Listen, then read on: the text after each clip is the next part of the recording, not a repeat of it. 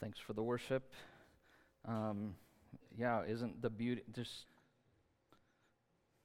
the last song? The the beauty of God is in His story and of Christ living and dying for us. Um, still captures my heart. His story is the greatest story, and so we'll talk about beauty today. Some. Could we pray first?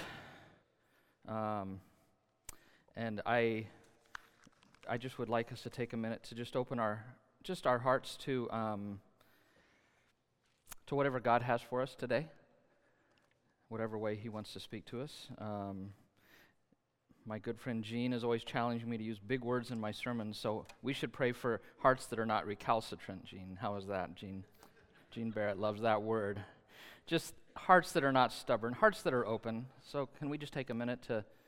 To do, to, to do that, to allow God to speak into our lives today.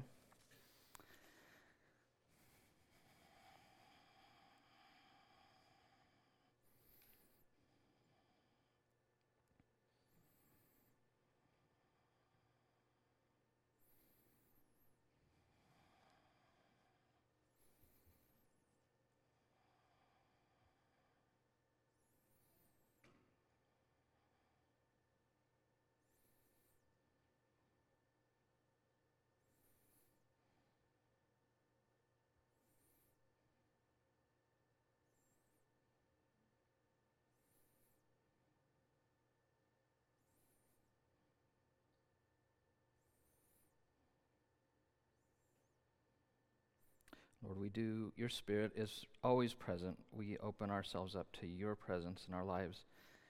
Um, and I just open myself to you. I am here, I am available. You're the one who's able. So, would you please do immeasurably more than we could ever imagine um, through, through your word this morning and what we'll talk about? And I pray in Christ's name. Amen.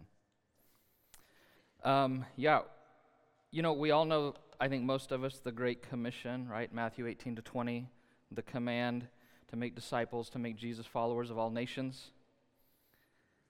My guess is, is most of us here have a sense that we ought to personally be engaged in that. Am I right? That we, we have some lingering sense we ought to be spreading the good news. Um, I am curious, how many of you feel a little timid about that? A little fearful? I've got one. Okay, everybody else can go home. Bill, you and I can sit and, because uh, you're not the only one. I mean, I'm there. You know, not sure how to really best win friends and family, coworkers, colleagues. Um, how many of you, in some form, you feel just ill equipped in the area? Just, you know, how to, what to say or whatever. Um, even all the years I've done it, I still at times feel that way. So we're beginning a series, I think, for that reason on evangelism. Um, Al's asked me to be the leadoff hitter. Uh, he's, I think you're batting second, third cleanup. Is that right? Yeah, he's uh, he's hoping I don't strike out this morning or ground out. Uh, he wants hoping I'm get on base so he can advance me to home by the end of the month. yeah, we'll see. Uh, so what I want to do this morning is I want to share with you the model that um, that I personally use in my own evangelism, and it's what we encourage in our ministry. I don't remember where I got it because this I did not create this. Um, I didn't invent it. I've adapted it and changed a few things, but some other guy should get credit for this. But it's built on it's built off the acronym Bridge, and it's built around um, 1 Peter 3:15, which I will explain a little more in detail later. There is a bulletin insert for those of you who are like note-taking kind of people. And there's reading material on the back for those of you who get bored with uh, my sermons. Um, but I don't know, you might find that convicting, so you may want to just to, to, hang on the front page. I'm not sure. Um, yeah.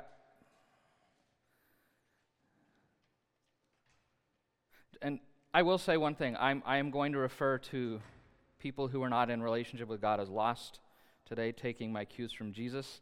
Uh, I was going to call them pagans because I was one at one time, and I very well remember that. So that's said in love, but I'm, I'm not going to do pagan. I'm going to stick with lost people. So let's, let's just jump in. So the B is to be aware of the person. That's the first thing, is you've got to be aware of the person.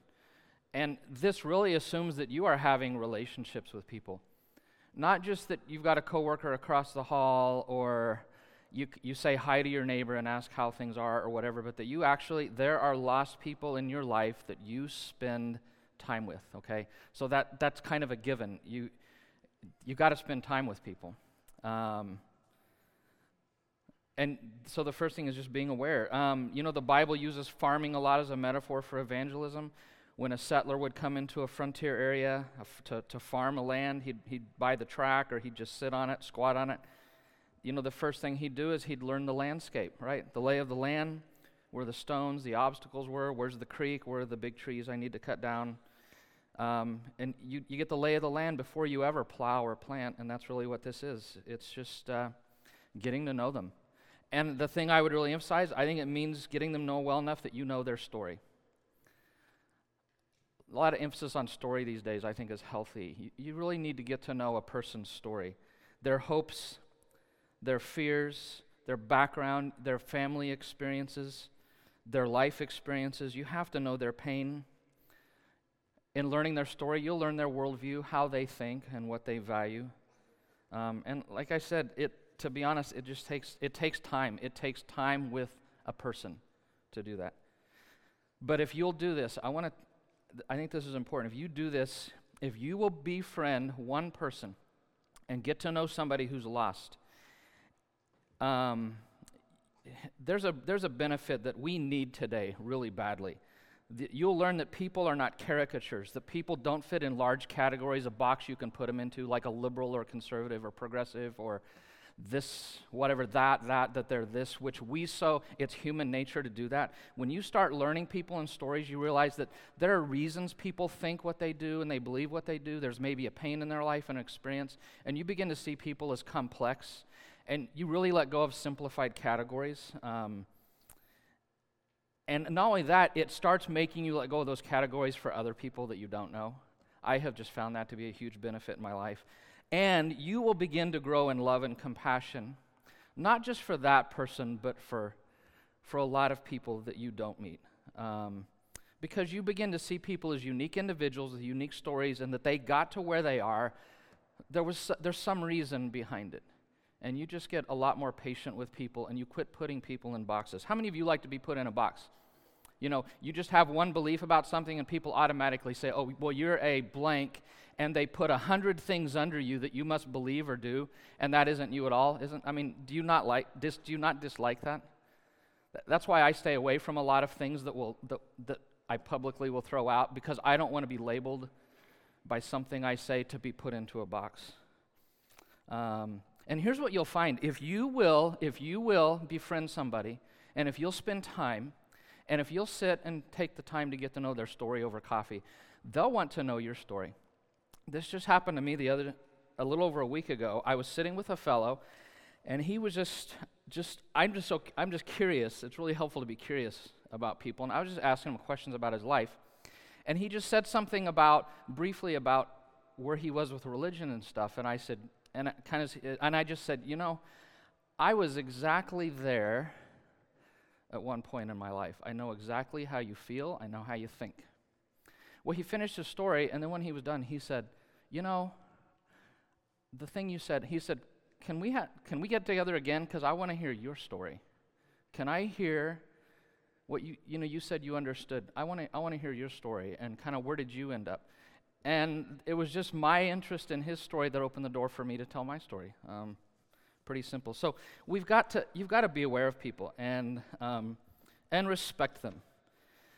Uh, boy, this means not being judgmental of people, their behavior, their beliefs. Again, don't we live in a time the intellectual divide is greater than ever before? Don't you know it? Judgmentalism is rampant, it's at an all time high. And wouldn't you agree? It's on both sides of every issue. Wouldn't you agree? None of us are exempt. None of us. And, um, you know, I hear people, I, you know, I mean, I, even myself, but I hear people, and by the way, I, I, moved, I moved on to the second one respect. You not only have to be aware of the person, you have to respect people, okay? You have to respect people. Um, you have to, yeah, to respect people. Um, how did I make that jump? That is so funny. Um, Uh, okay, I, I missed a page, is what I did. 1 Peter 3.15, which the passage I'm using says that I should be prepared to give an answer to everyone, and I am to do it with what? What's the last word of the verse? Do it with respect. It is a command that I treat people with respect. Shouldn't we, of all people, be the most respectful of every human being that's alive on planet Earth because they are created in the image of God? Everybody is unabashedly loved by God. Every human is a person God gave his everything for, right? So, shouldn't we, more than anybody, treat people with respect and dignity and kindness? Um, and so, the judgmentalism, you know, we have this, this divide, judgmentalism on, on both sides, and we're not exempt. And I frequently, I'll, I mean, in myself, but I frequently will hear people who know God, the way they talk about lost people is like, how in the world, like, what are they thinking? This is kind of what you get. What are they thinking? How can they live like that? Why, how come they just don't get it? Okay? You can hear it. It, it. it comes out in small ways. And I want you to know that lost people have a radar for that, and they can pick it up miles away. And more than anything, that will undermine your ability to be the beauty of God, to share the good news in people's lives. When they, when they sense that, just a small amount of that, they have no interest in you and to what you have to share because people don't have interest in that kind of attitude. Um, we truly need to respect people. Let, let me just offer a few scriptures on this because I feel strongly about it. You know, in 1 Corinthians 5, Paul specifically says, you know, you, you might want to write some of these down. I'm not necessarily going to read all of them but he specifically says, when I was telling you don't associate with people that are sexually immoral, I wasn't talking about lost people. Because if that's true, you'd have to just leave the world. And Paul's like, I don't expect, here, here's a word for you, Gene. Uh, I don't expect regenerate behavior from unregenerate people. That's how Paul was. Doesn't that make sense? You know, why are we expecting new life behavior from people who are still dead in their sin, right?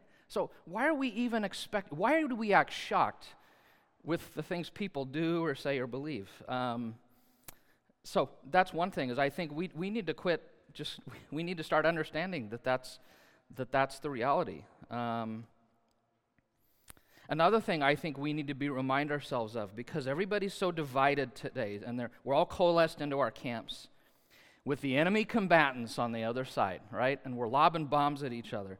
And I want to remind you from a biblical perspective, from Ephesians 6 and Paul, that there is not a single human being in the world who is our enemy. Do you know that? If you, if you are in the mindset of thinking of people as your enemy, um, it's, a, it's not a biblical mindset because here's what Paul says Our struggle is not against flesh and blood. It's against the dark powers, the forces of evil in the heavenly realm, right? That's the enemy, not flesh and blood. So if something has flesh and blood, guess what? They're not your enemy. They're not, they're not the enemy. The enemy is Satan. The enemy is Satan. And so if, if, if you kind of have a mindset of lost people uh, or a certain category of them, and in your mind, those people are the enemy, then I, I suggest you sit down with Ephesians 6 and think about this. In fact, I want to take it a step further. In 2 Corinthians 4, here's what we're told that um, if our gospel is veiled, it's veiled to those who are perishing. Because the God of this age, the enemy, he has blinded the minds of unbelievers so they cannot see the light of the gospel of the glory of Christ. Or, the word glory just means beauty. They cannot see the good news of the beauty of Christ. He has blinded lost people so that when they see the story of God, they don't see the beauty in it. Okay? It's not something they've chosen to do. There is an enemy around blinding people to the beauty of the story of God. And so part of what God wants to do through us is he wants to us to embody to people the beauty of the good news. So let, us kind of let's let's just think a little bit differently um, about people. I got one more challenge in this idea of respecting people. We need to quit being offended, and we need to start being provoked. Um, I feel pretty strongly about this. The Pharisees were offended by the behavior of lost people. And because they were offended, they refused to engage and they would separate from them and not engage with them. Paul offers us a beautiful model because in Acts 17, we're told that when he was in Athens and he was waiting, that when he saw all the idols as he was observing the city, he, it says that his spirit was, what's the word in red? Provoked. Can you say that word for me? Provoked. Not offended, but provoked. He was provoked in his spirit. This is the same Greek word used in Hebrews 10:24 where we're told to provoke one another to love and good deeds. Provoke means to, to provoke feelings, to stir somebody into action. And it's a word of not, so he wasn't offended, like, ah, oh, well, I mean, look at these people. I can't believe it. Well, I'm out of this city. I'm moving on to, to, to Corinth. It was being provoked, it was being stirred up and wanting to engage people in a beautiful, good way. Does that make sense? It's the same thing in, G- in the Gospels where it says that Jesus, when he looked out on the people and it, he said he saw that they were lost and like sheep without a shepherd, that his compa- he had compassion. He was provoked to compassion for them. So, can we quit being offended at the world and can we start being provoked to compassion and to engagement?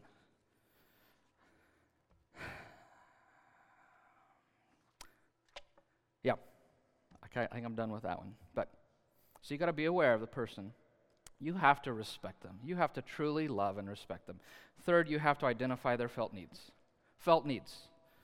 Um, four types of needs I could identify. People have significance needs. The need to feel, there are people out there who feel like they're worthless, they have no value, and they, they have a need to understand that they, they are valuable. People have survival needs.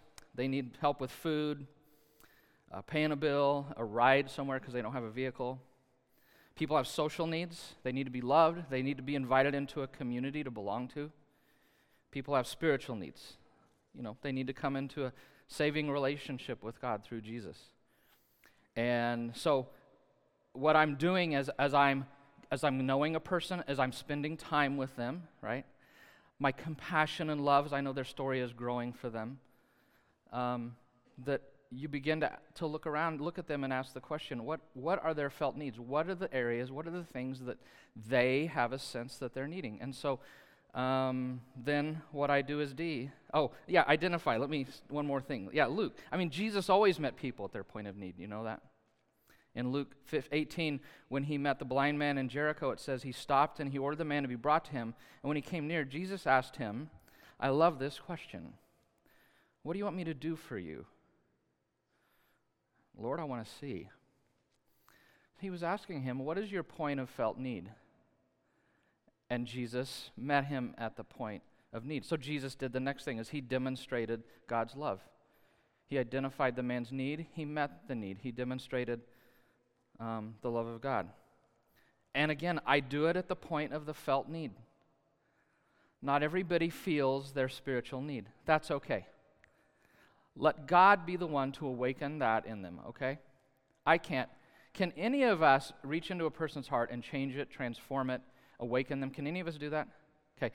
Do you know whose responsibility that is? Whose, whose responsibility is that? It's God's. It's the Holy Spirit specifically who convicts of sin, who awakens hearts. I, I, I, can't do that. So, what I do is I, f- I really focus on the felt needs. I know they have spiritual needs. I pray about that. And I practically meet the person at their point of need. 1 John 3:18 Dear children, let us not love with words or tongue, but with our actions. Just practically meet people's needs. Love them in a practical way. And I really think hospitality is key here. It's all part of this whole thing of being aware of respecting of identifying needs it's it's inviting people into your home inviting them into your life inviting them into your family you know do stuff with them go to a, if you go to KU games take them along if you like coffee invite them to, to coffee for you.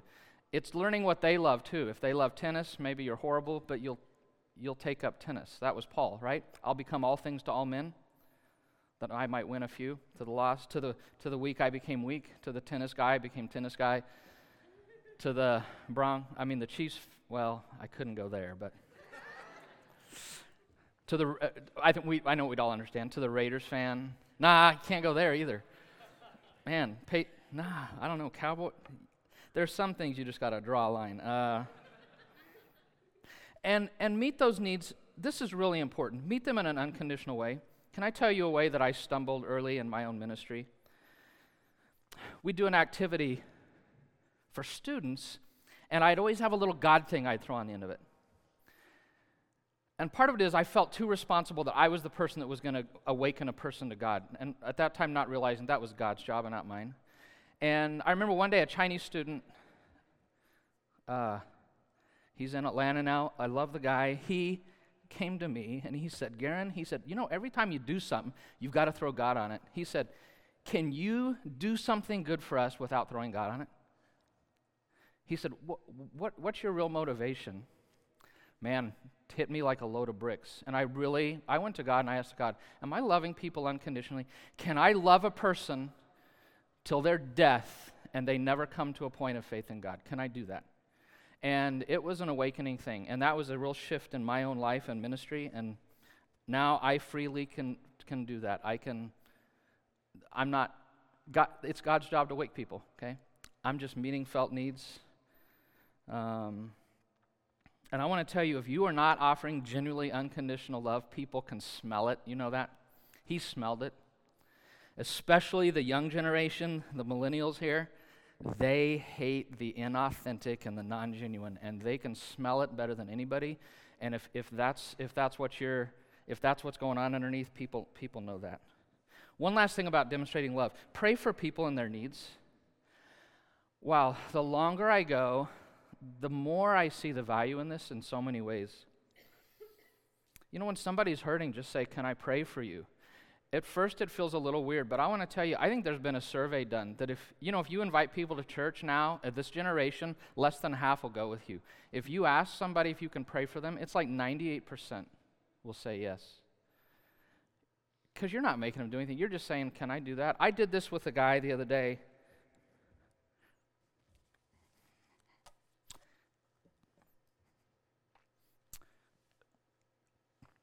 kind of a small thing, I thought.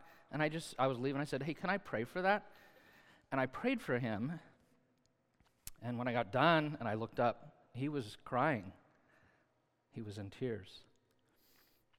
Um, there's a, an Iraqi young lady here in Emporia who actually has been here at least once. One of you is friends with her. Her brothers were in Mosul. She was fearful of her death. I mean, a group of us prayed for them for quite a long time, right? Text, you know, how you doing, praying. Um, it made quite an, that made quite an impact. That is a way to demonstrate the love of God. So, that's a way to do it. Okay, and then G is give away your faith. Give away your faith. Um, now, as you can see in this model, the emphasis is giving away your faith to those who ask. Now, so remember, this is just a model, it's not a law. It's the general template that guides me most of the time. All right? It's not a law. I'm going to come back to that in a minute. And here's why I think this is actually extremely important. And I don't know, Al and I have talked a lot about this. I think we're in pretty much agreement. So, we tend to think of evangelism, I think, primarily as that giveaway part, right? Which is why I think we're so afraid of it and timid and we feel ill equipped. You can do BRID without, with almost no training, can't you? Can you not? Be friends with somebody and become aware and you treat them with respect, you identify their felt needs, and you just demonstrate love. Can't you do that with almost no training? But that's not what we think of as evangelism. We think of the G as the evangelism. Um, and so here's what happens is people have in their mind, so what happens is, I think in our minds, is we get this idea that evangelism is this cold turkey, just I've got, you know, you say something to somebody, in a really weird environment, or you awkwardly interject something about God into a conversation, or you've got to present God to the stranger next to you in Walmart line or on the airplane. That's what I always hear on the airplane. Uh, that's why I don't fly because I just just to avoid the no. I'm but. Uh, and I'm convinced that part of the, I think part of the reason we're so timid is our emphasis is all here. It's all on this part. I want to tell you, in my own life, the vast majority of my time is spent in the top four. 90% is spent in the top four. I heard a lady talk about surfing, and she wanted to learn to surf. And it, he said, well, got, it takes like seven days. And what she found out was, is she wanted to get out and ride a wave and she found out to swim against the current like she could she got halfway out the first two or three days she was so exhausted she couldn't even get out to where the wave started And what he told her is he said, Most people think surfing is riding a wave. It's only 10% riding the wave, it's 90% the work to get out there and to sit and wait for the wave to come. That's really the truth. 90% of it is just loving people. That's where most of my time and most of my effort is. That's the trenches where the battle is won or lost. How many of you watching the big game tonight? Go Falcons, right? Sorry.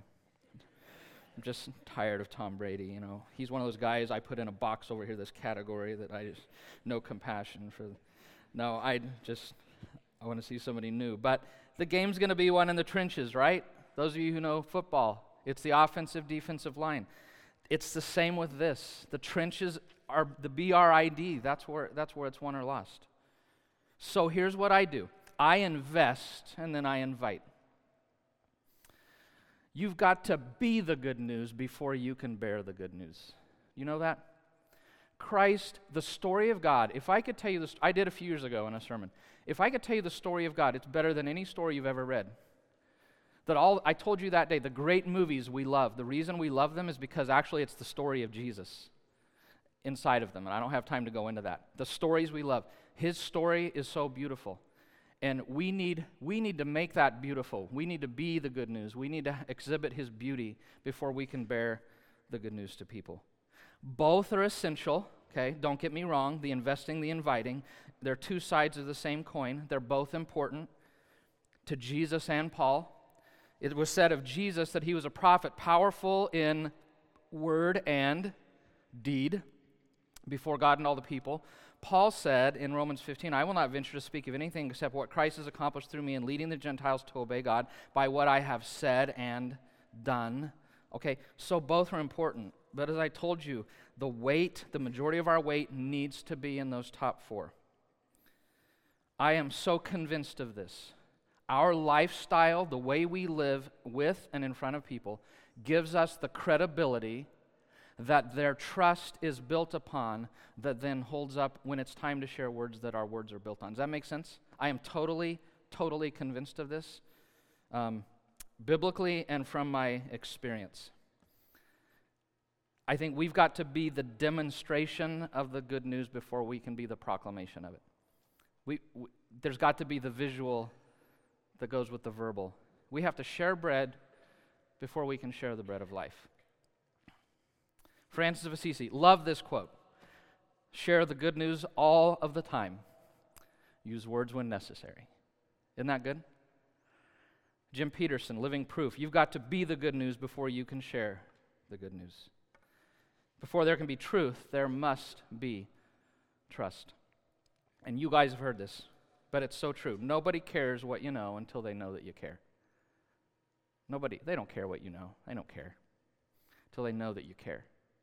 When they know that you care, then they'll want to know your story and they'll want to know what you know. And you should want to know what they know. I mean, it's, it's mutual. Um, so, a few other thoughts about this giving away. Um, I have found that if I am faithful to this process, doors open, sometimes a small crack, sometimes a little more. Not always. There are relationships I'm in right now that a door hasn't opened. It may never open. That's okay. I'm going to love them unconditionally. But people, I just find people frequently open the door in some way. But more often than not, it's in a form of a small question. Or it's coming to you with help, just something deep, and it's just a chance to speak into that deep place from your own relationship with God. But I find it tends to be small questions. Um, by the way, when somebody asks you something even small, do you know that's an evidence of the work of the Holy Spirit in their life? That's an evidence that He's, he's beginning to awaken a person. So don't be afraid to go there. Um, but we have to be ready to give an answer, right? That's what Paul, that's what Peter said. So I have the hope that I have in the way I live. I need to be ready to give an answer to everyone who asks. So, um, You have to be prepared. Um, you know, you need to know a little bit of the basic questions people tend to ask, how to answer. You're not going to do it well the first time, not even the fifth time. It just takes time. That's okay. It's like riding a bike. Um, but I find people rarely ask me about the gospel at the beginning. That's usually not their question. So I just go with where they are. Um, but frequently, frequently, when they ask that question, my response will be to answer it as best I can, and then to be like, hey, would you be interested? Because really, to understand this, you've got to understand the whole story of God from the beginning, because God has a story of what He's doing. Would you be interested in learning that? And so many times people are like, hey, I'll do that. And then I begin with the beginning with Genesis, and we go through the story of God. Um, I just have found that if people, that, that they'll go with that. Um, we also need to know some gospel presentations, some ways to kind of present that gospel. I really encourage you to know several because there is no one size fits all presentation, really. Everybody's an individual. I just said that. There's no one size fits all. It's like Tim, I, I almost asked Tim to do this. It's probably good I didn't. I was going to have him bring up his golf clubs up here and like swing them around for me. Uh, by the way, he plays his best games when he plays me. I am so terrible. He feels like zero pressure when he plays me, and he's hitting eagles and hole in ones and all sorts of stuff all over the place when he plays me. So, uh, the golf. You've got to you got to know which club to use, right, Tim? by where the ball is laying. And the same with people. You, have got to be, dis- if you know them well, you'll, you'll you know, okay, I, I got to pull this one out of the bag. This is probably the best way to, to present it. And this fits Jesus. Do you know two, two times Jesus was asked specifically, How can I attain, attain eternal life? And you know he gave radically different answers to both guys? I mean, almost opposite ends of the spectrum. Because he was aware of the person and he knew there's just not a one size fits all. Um, and so, over the next few weeks, Al and others are going to be sharing ways to share the gospel, right? So, they're going to try to give you a few golf clubs. Um, also, at this point, I want to encourage you with the wise words of Ravi Zacharias, who says this Answer the person, not the question. Paige and I have been in a little bit of an email dialogue. Many times, here's the wisdom of that. If you're aware of the person, many times the question they ask is not the question. There's a question under the question. They've got an issue under the question. Or the thing they're saying is not really the issue. There's been something in their life, an experience or something, and what's really underneath is there's some emotion attached to that, and that's really the thing that God is needing to work on. Does that make sense? So learn to answer the person, not the question. So, Paige, that's just one thing I would share with you, just having thought. There's something else. There's, I mean, you told me when she began to kind of move away, something had happened, right? I think it's I think this is all really tied to that in some deep kind of emotional way. So we can talk later, but sorry, I'm I'm practicing here in front of all of you. Um, all right. Uh, in answering people, Paul is so helpful. I love this in Colossians 4 and 1 Peter 3. He tells us to be wise, to always be full of grace. It should be our word should be seasoned with salt. We do it with gentleness and respect. This, I want to tell you, the way you answer is more important, I think, many times than the what you answer. Okay? You may totally screw up your answer, and you have to come back a week later and say, you know what? What I said was like totally wrong. I went to Al, and Al was like, that's heresy, you know? So I'm coming back and I'm going to give it another shot. But if you did it with grace and respect and, and peop, it's, it's the way. That's really, I really, really believe this is so important.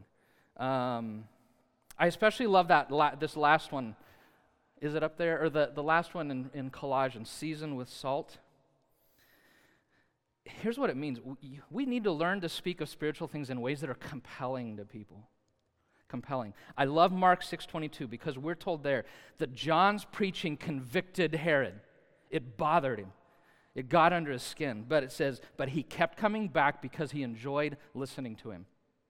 Because John knew how to speak truth but in a compelling way. And if you want to learn to speak truth in a compelling way, read everything C.S. Lewis. I think nobody better communicates truth in a compelling way than him. Just learn how he communicates spiritual things. Uh, he's been my best teacher. Okay, there are exceptions to this model, right? I told you it's not a law.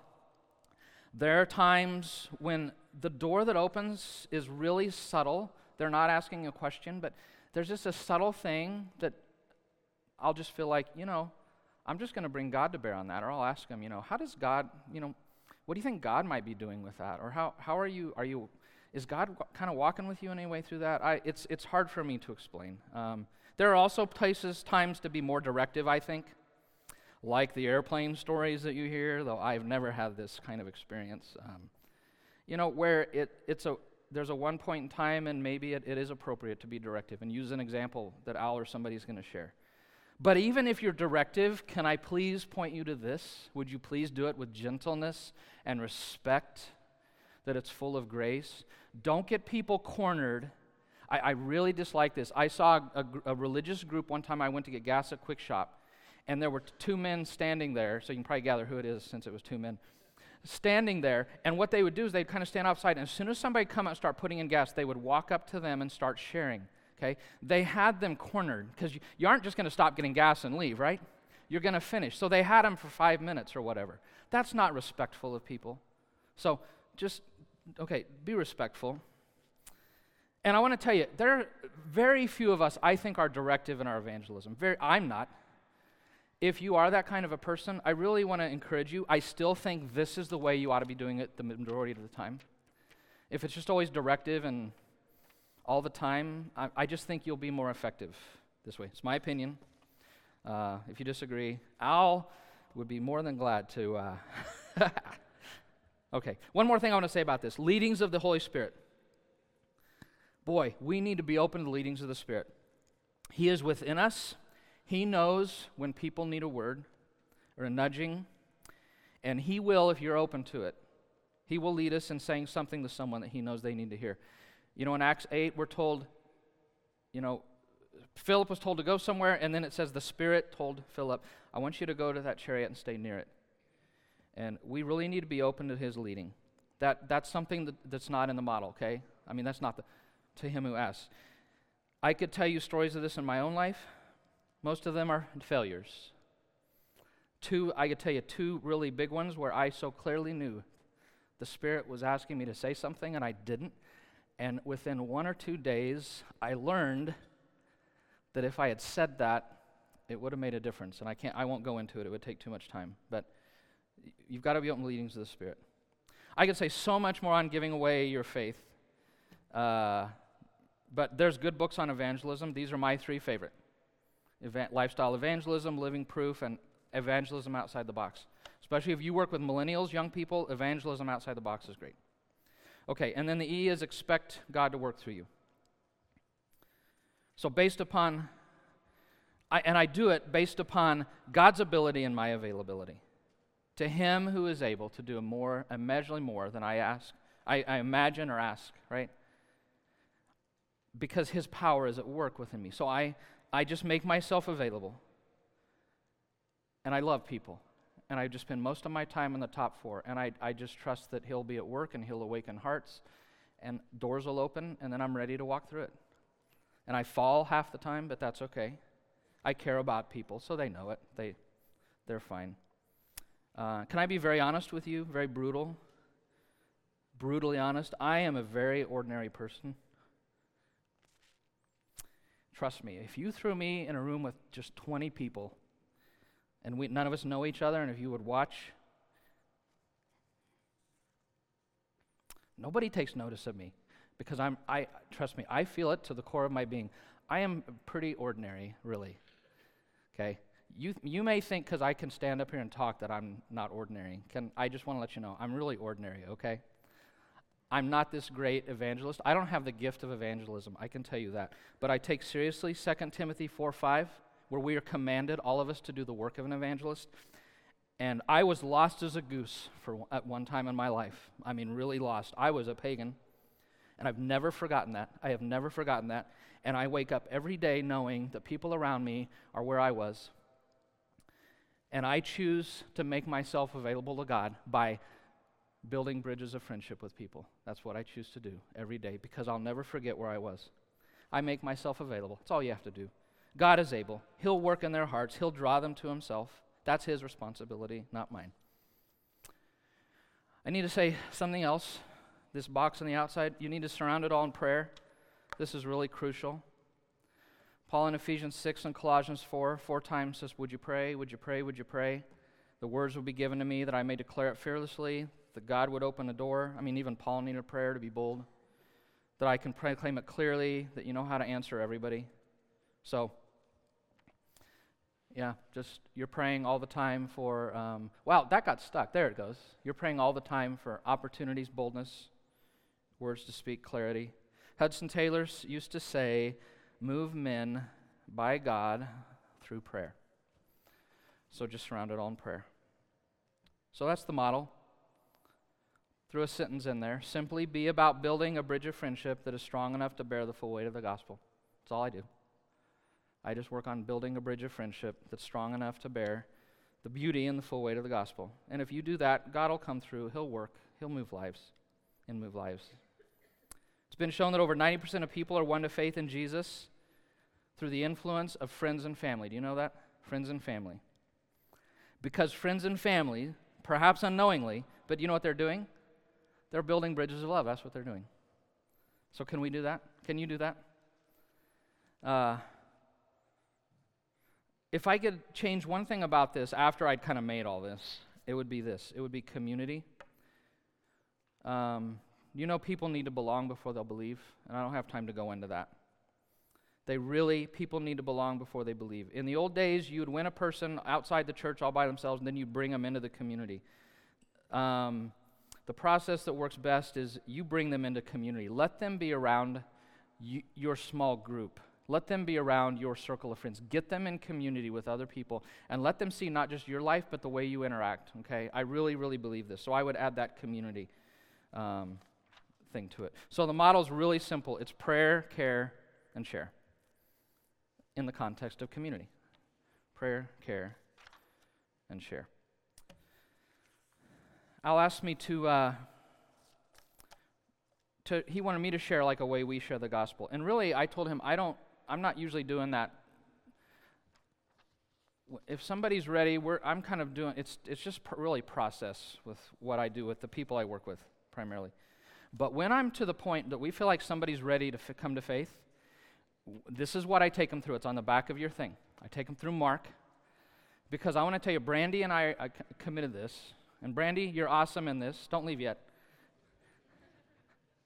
Because she's totally with me on this. We don't want decisions, we want disciples. That's really important. So you can go, Brandy. But you're great, you're awesome. We don't want decisions because I have seen a lot of people make decisions, right? They pray a prayer, it's a purely intellectual thing, but it's not a giving of their whole life to God, okay? We don't want decisions. I am so afraid of decisions that aren't disciples. I am I'm fearful. I probably take longer in the process than maybe I should because I want disciples. And so when somebody, we think they're ready, we will take them through this because Jesus says you have to believe, you have to repent of your sin and believe the good news. And then he called people to follow him.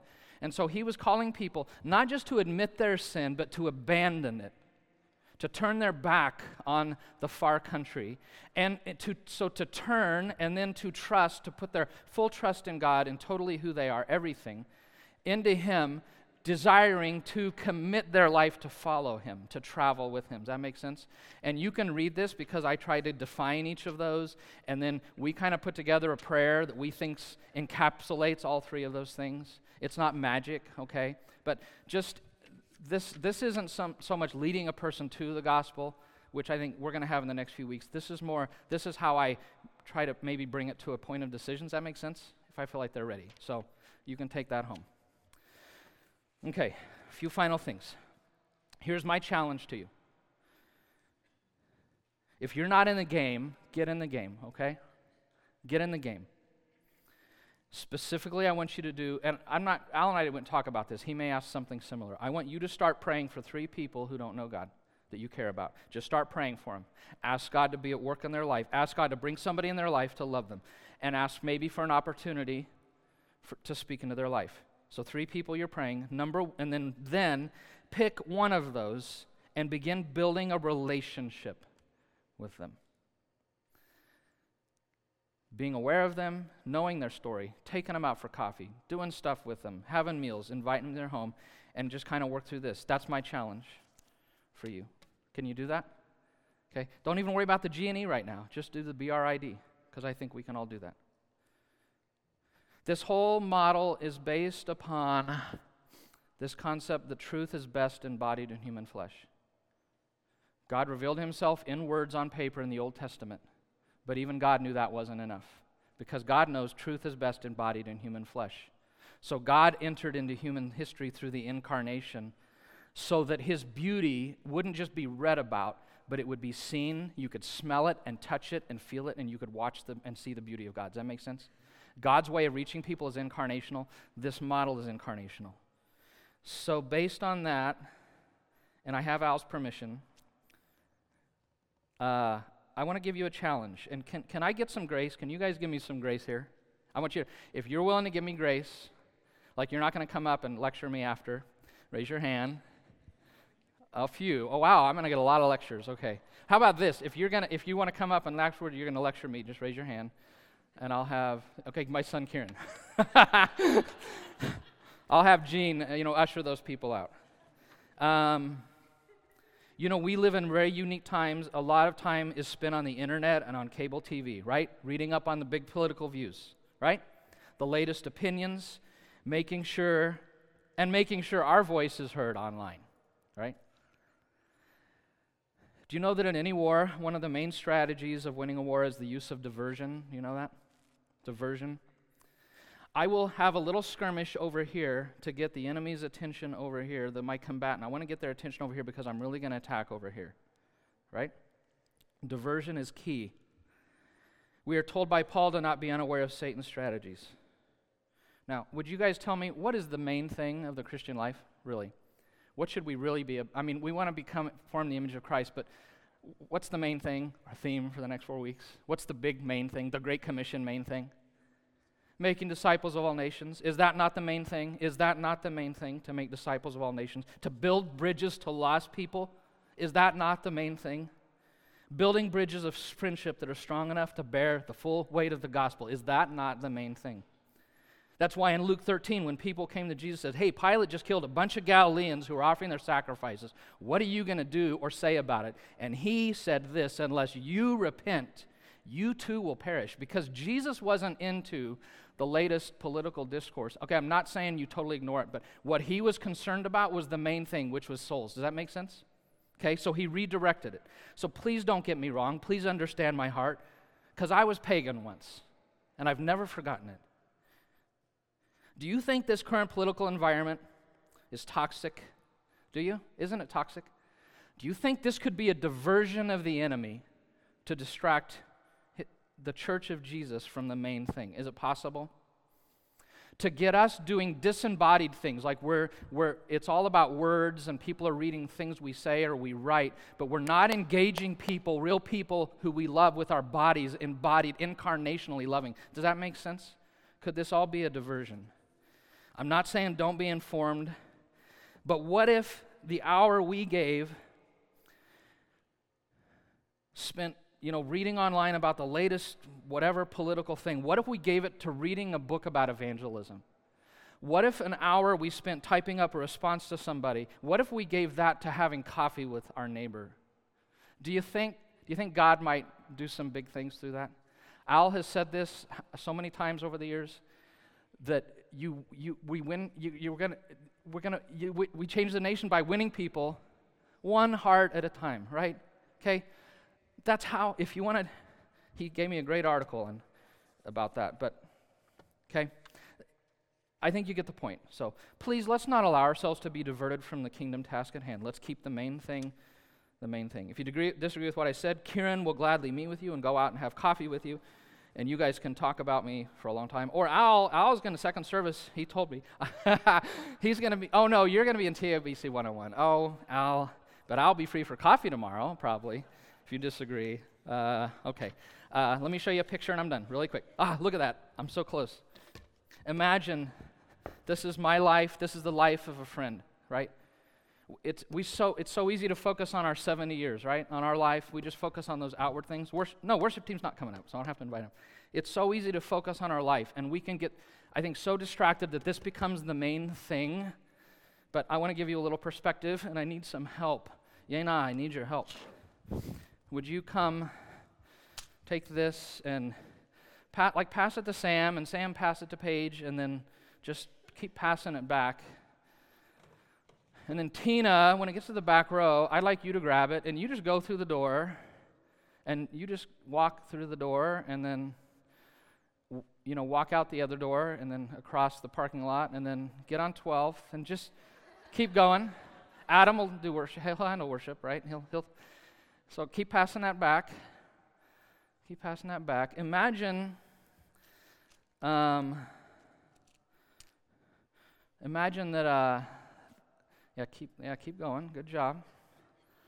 All right, Tina's to take that and she's just to go out that back door or that door. You can like hide there. I, I'll know you're really not going outside, but imagine Tina kept going forever and ever and ever and ever. You know, this, this thing, this, this is what a person's, this is what my life and a person's life looks like.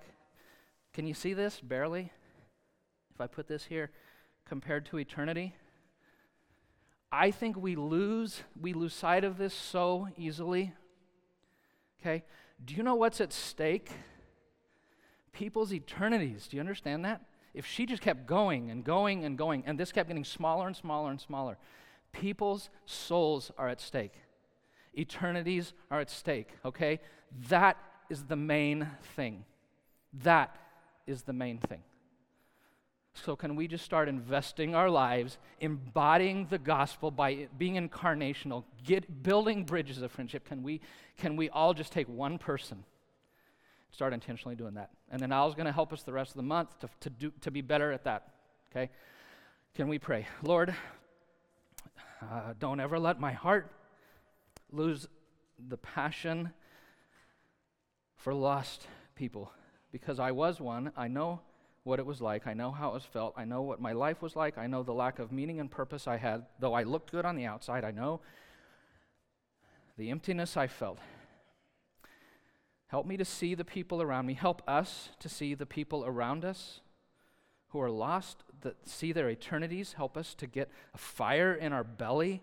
Help us to keep the main thing the main thing and to just love people and build bridges of friendship and then to trust you to draw people through that. And you'll help us, help us at that time. We don't know what to say half the time, but help us to just trust you. May we be a community that is committed to the gospel to making disciples of all nations. And we pray this in the name of Christ. Amen.